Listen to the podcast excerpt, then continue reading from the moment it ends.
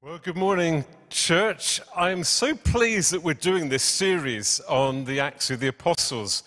When you read through the Bible and you read through the, the Gospels and all the stories about Jesus, you're just waiting for the next sequel, aren't you, really?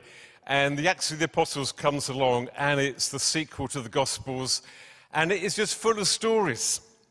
And, uh, you know, stories are, are so important, and we've been emphasizing sharing our stories recently, and Jane shared a, a story on the video this morning. And uh, Nico has read uh, the next story in the Acts of the Apostles about Philip going down to Samaria. The immediate context is that Stephen, a good mate of Philip, I think, anyway, I'm going to fill in a few gaps in Luke's account this morning. It's called Preacher's License, okay?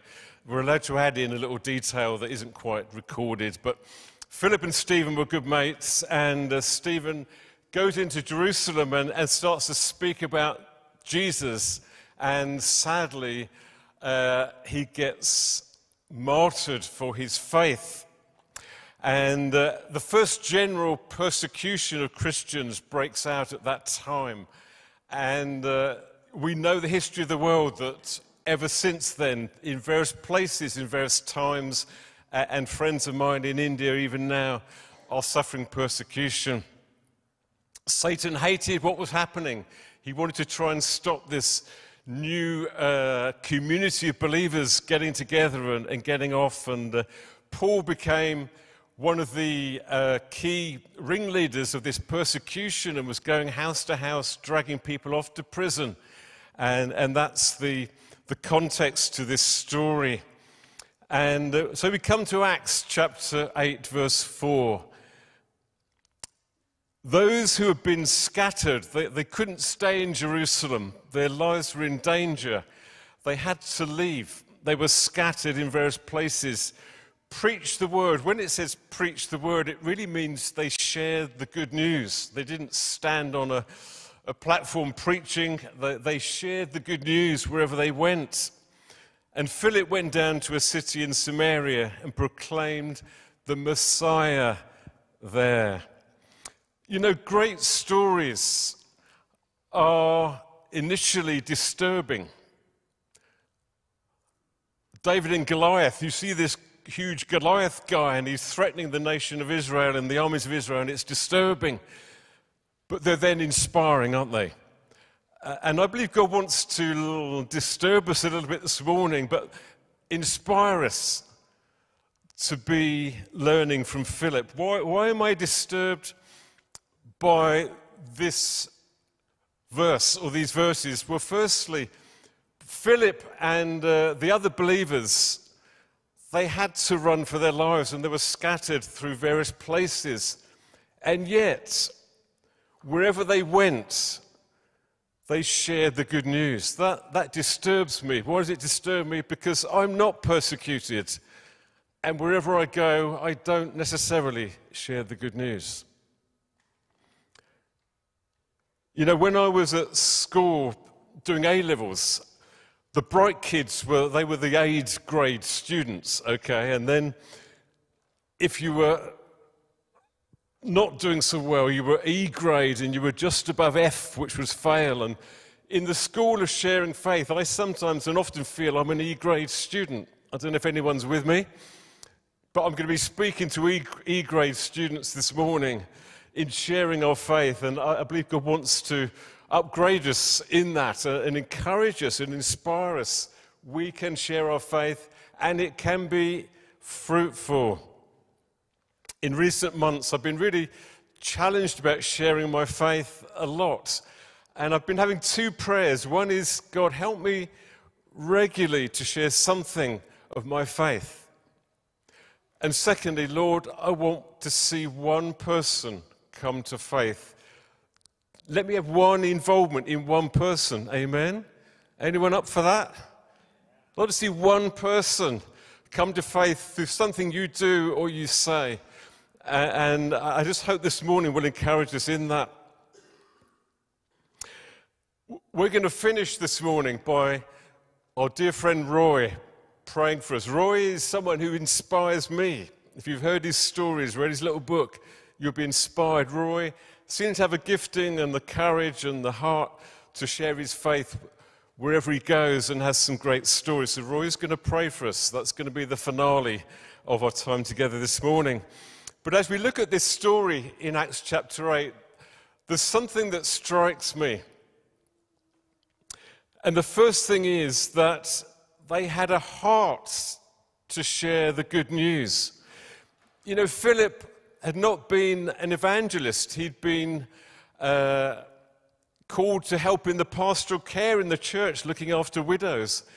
And I just want to say a big thank you to anyone here who's involved in pastoral care in our church. You know, it's important to reach out and bring people into the truth of the gospel, but then it's so important to help them grow and, and, and develop and be discipled in, in that gospel. And we need both, okay?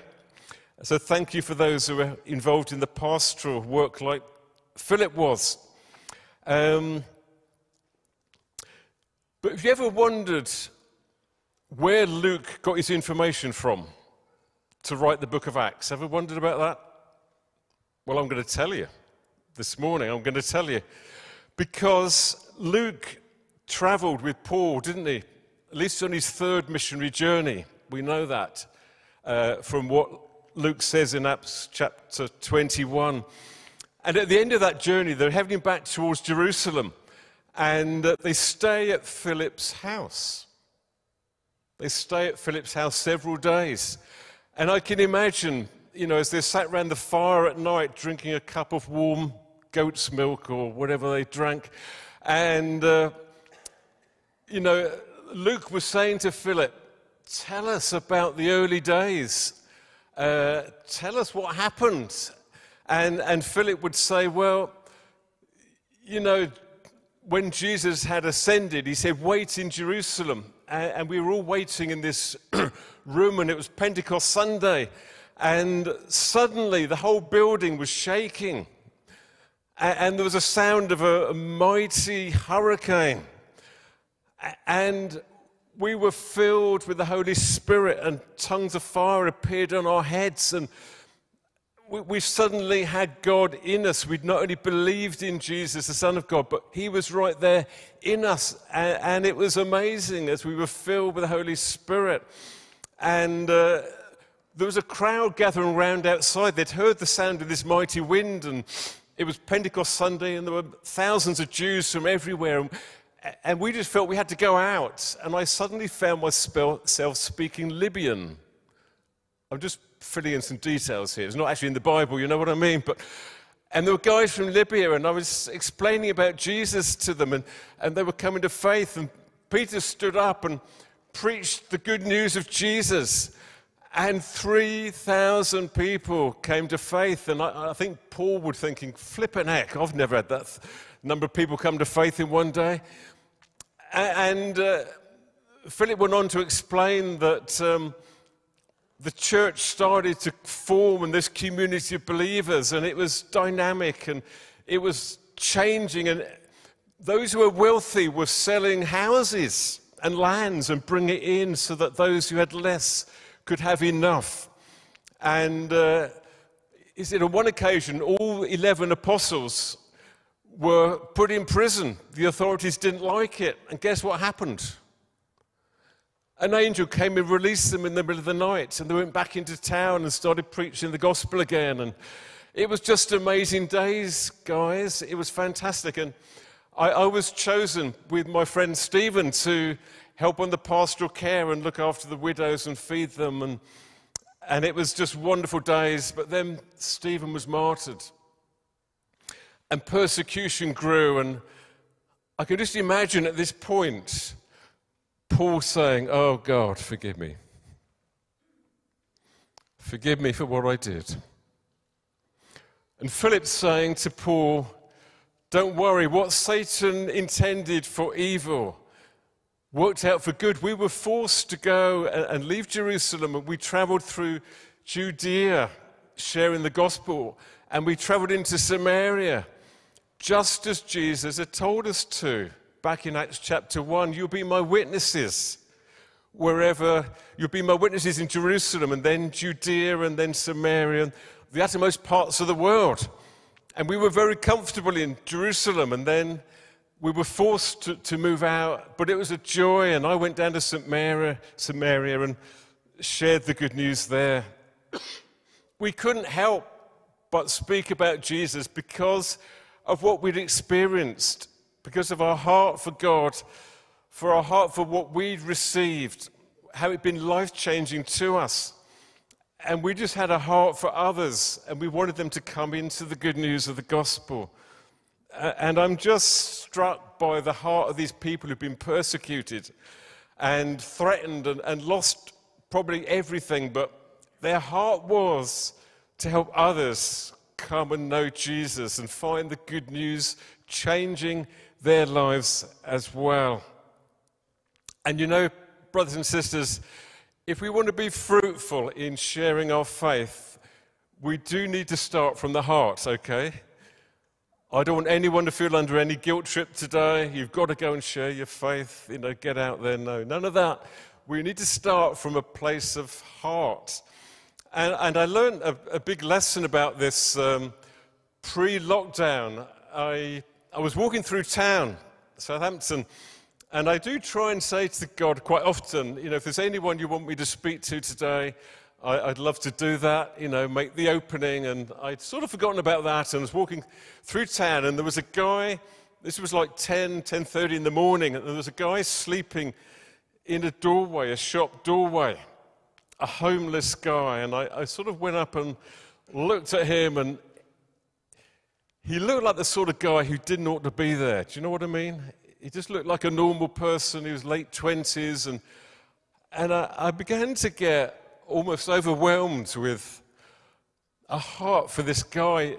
He had no one to take him in that night, no family, no friends who could put him on a couch. And he'd probably gone to sleep late at night after the pubs had closed, and he'd slept there in the cold, can you imagine, in a shop doorway. And I just felt overwhelmed with a heart for this guy. And it really didn't seem the right time to wake him up and say, God's got a plan for your life right now. I let him sleep. And I went into West Quay, and my, my reason for going to West Quay was to buy new jeans. Now, you know that all guys have four pairs of jeans, don't you? Number one pair of jeans, you're really smart.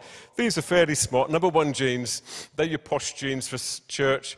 As they get a bit worn, they become your number two jeans. They're for going shopping and around your mates and so on. As they get worn, they become your gardening jeans. And then as they get worn and get slits through the knees, they become your number four uh, decorating jeans. And I've noticed that some of you go out and buy number four jeans with the slits already in the knees. And uh, if you're a 32 small, you can have mine for free.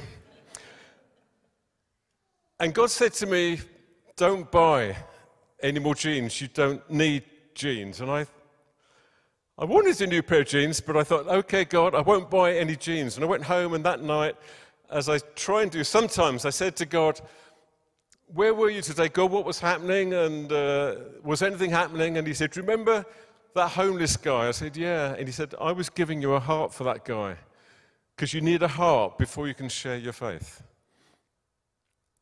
I said, Oh, yeah, thank you, God. And then God said, remember when I said, Don't buy the jeans?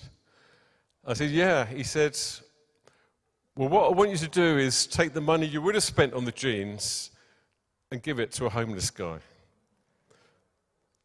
So a couple of days later, I went in. I couldn't find the same guy, but I found an older guy who's homeless, and I, I splash out 25 quid on jeans. You probably spend 100, I don't know, but I gave this guy 25 quid, and I said, I just feel God wants me to give this to you, and He's got a heart for you, and it made his day.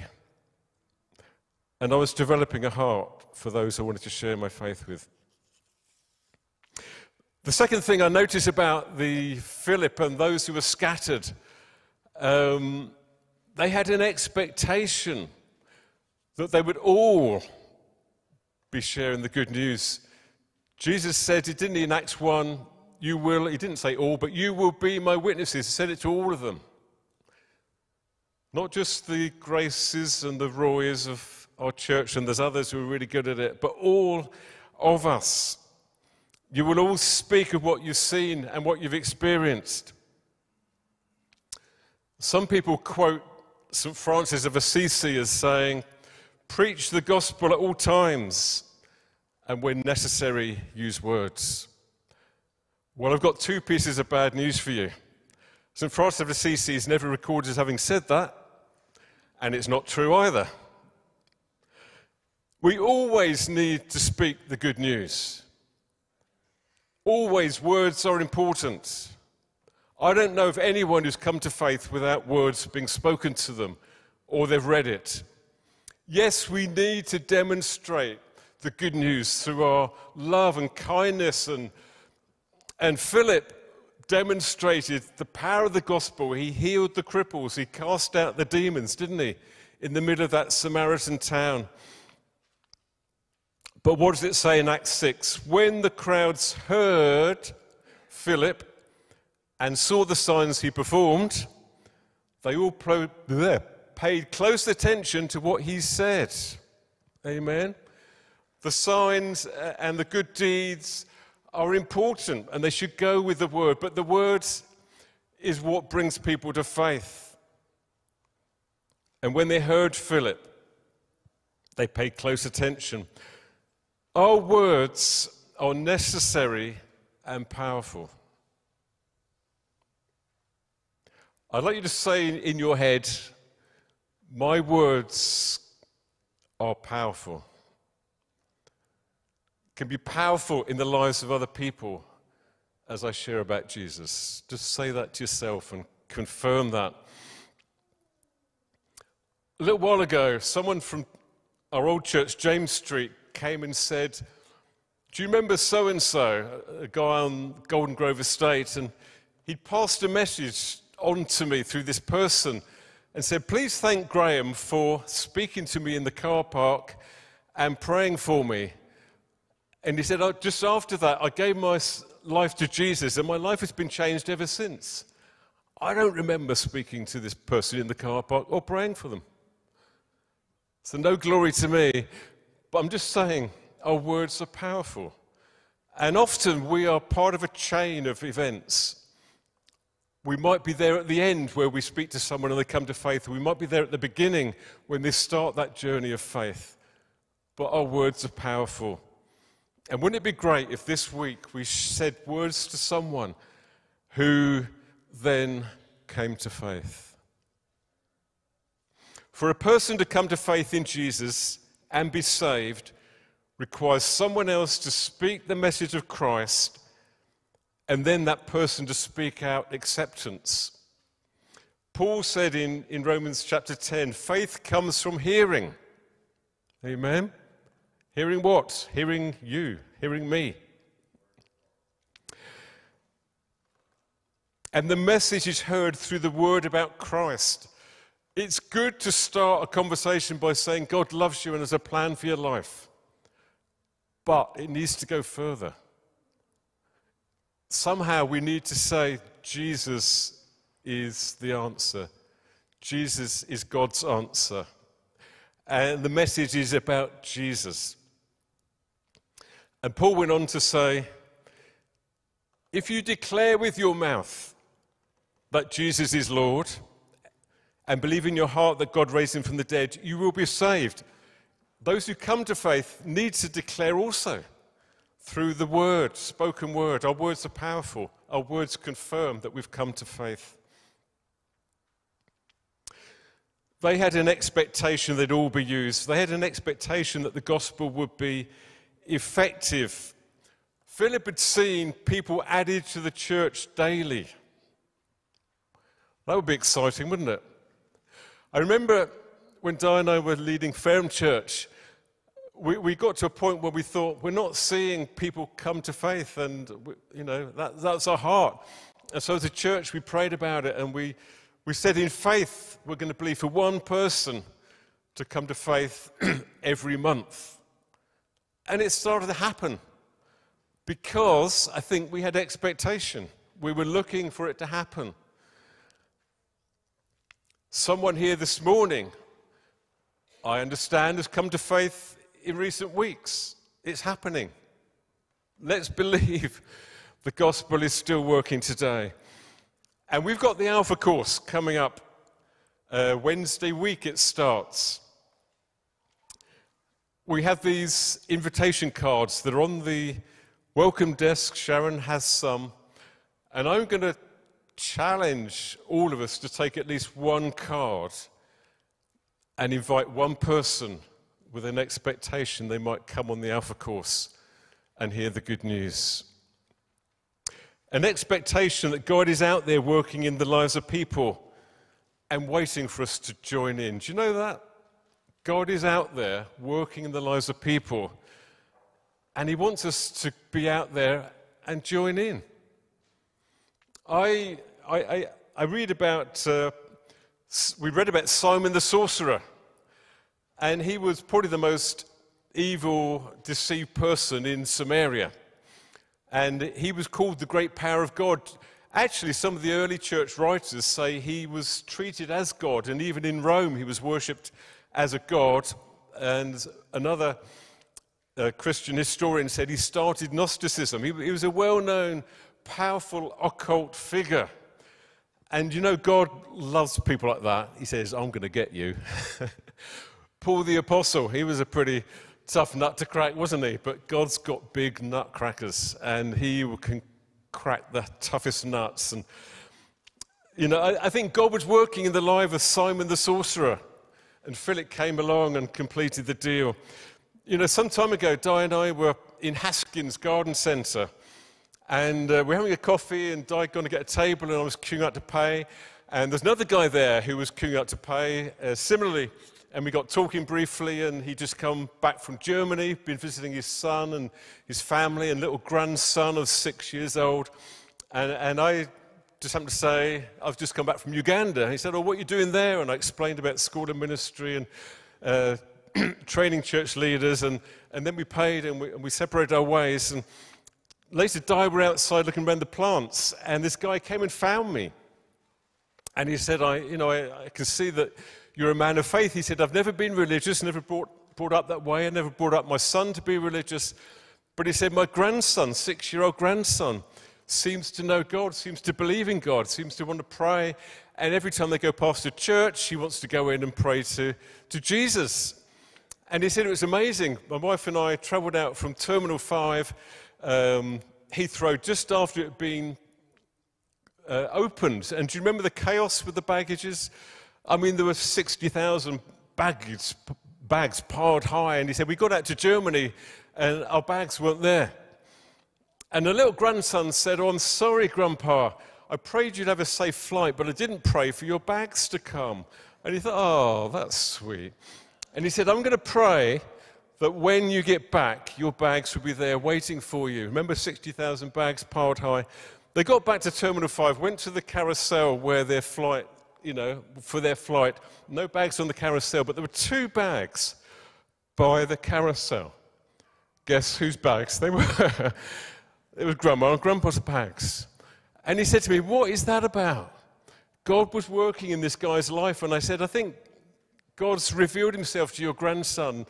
And he's trying to say to you, I, I love you as well, and I want a relationship with you. And it was just so wonderful to see God had been working in this guy's life, and we just happened to tap into that story. God is out there. Let's be out there as well. And lastly, Philip and those who were scattered had courage to take the opportunities that were given to them. It took courage. They could then, in, in the city of Samaria, Philip could again be persecuted uh, and have to move on again. It took courage to overcome that. And uh, in taking opportunities, I think we can position ourselves to find opportunities, can't we? Philip and Co. had, had, gone to places where the gospel hadn't been preached yet. They were, they were positioned, they didn't have a choice, but we can choose to get engaged with things that help us be positioned. Because I've been praying about sharing my faith, um, a few weekends ago, Grace and a few other people from around the nation were doing an outreach in the middle of town here, and I thought, I've got to go. I've got to be part of this. It's not my favourite Friday afternoon activity, going into the high street and sharing my faith, but I've got to go. I, you know, something's going to happen. I'm walking up East Street, and uh, a voice says, Hello, Graham. And I look over, and there's a lady who used to be on the fringe of James Street. She'd come and um, she would talk, you know, like she had a sort of faith. She was part of the crowd, but never quite convinced, you know, how, how deep or how real it was. And, and there in the middle of East Street, she's telling me her, her fresh problems. And I'm, I'm saying to her, look, you can bring the Lord into this. God cares and He can change situations. And there, on the way to the outreach, I'm then praying for this lady in the middle of East Street. You know, we can position ourselves. And I want to say that COMCAF is an amazing way to position yourself to share your faith. We still need more people. We're back indoors, aren't we, uh, Katrina, in the small hall. And it's easy peasy to share something of faith. I was there um, last Sunday. And uh, I, I, was chatting to this guy who I didn't know, and I, he saw my name, you know, on my badge, and I said, "What's your name?" And he said, "Scary." He said, "I've changed my name to Scary," and I think he said he'd done it by deed poll. I'm not quite sure, but I, am trying to think, you know, can can I somehow share some faith with this guy?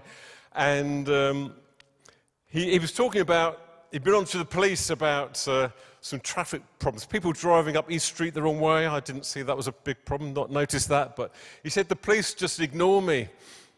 And then I realized why the police ignore him because he'd recently been arrested for stealing a bulldozer. That sort of guy we get.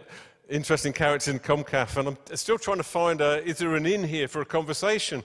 And he goes on to talk about the, the problems in life and the cost of cigarettes has gone up, and I try to nod knowingly, you know, keeping the conversation. It's still not going anywhere. And then he said, I used to take a lot of, smoke a lot of cannabis, and I thought this is definitely not going in the right direction. And I try and nod, oh, yeah, yeah, yeah, okay. And then he said, Well, of course, it's okay to smoke cannabis because it's in the Bible. I thought, What? We're on cannabis and now we're into the Bible. Fantastic. Uh, his theology was that God made all the plants, so it's okay to smoke them, and crack cocaine is not okay because it's man made. I've got to check out with Phil Orchard that theology, but I'm just saying, you know, it, he made the opportunity from cannabis to the Bible, and we've just got to step in and, and take these opportunities. Always be ready to take the opportunities God gives you. Um, and we can make opportunities. A couple of Christmases ago, I was uh, in um, West Quay, uh, and a guy approached me and said, Can I ask you a question? And I knew he wanted to sell me something.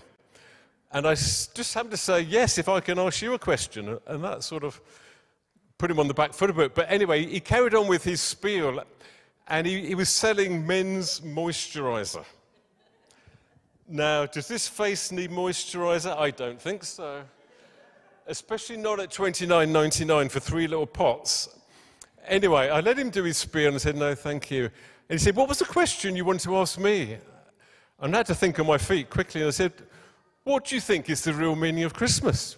And he said, Well, it's about family getting together and, you know, giving presents and that. I said, Yeah, that is great, isn't it? But actually, beneath that is a deeper meaning. And it's when God gave us the present of Jesus. And I was just able to share the gospel with him very briefly. And, you know, we can have courage to take and make opportunities, can't we? So, Lord, we thank you for this story of Philip.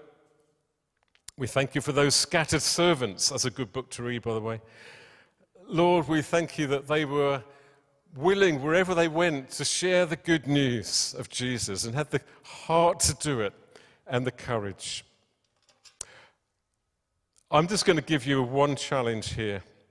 I've mentioned it already. I want to challenge you to take a leaflet, an alpha leaflet, and say, God, help me to invite one person to the alpha course. Okay? That's our challenge. One person expecting something to happen.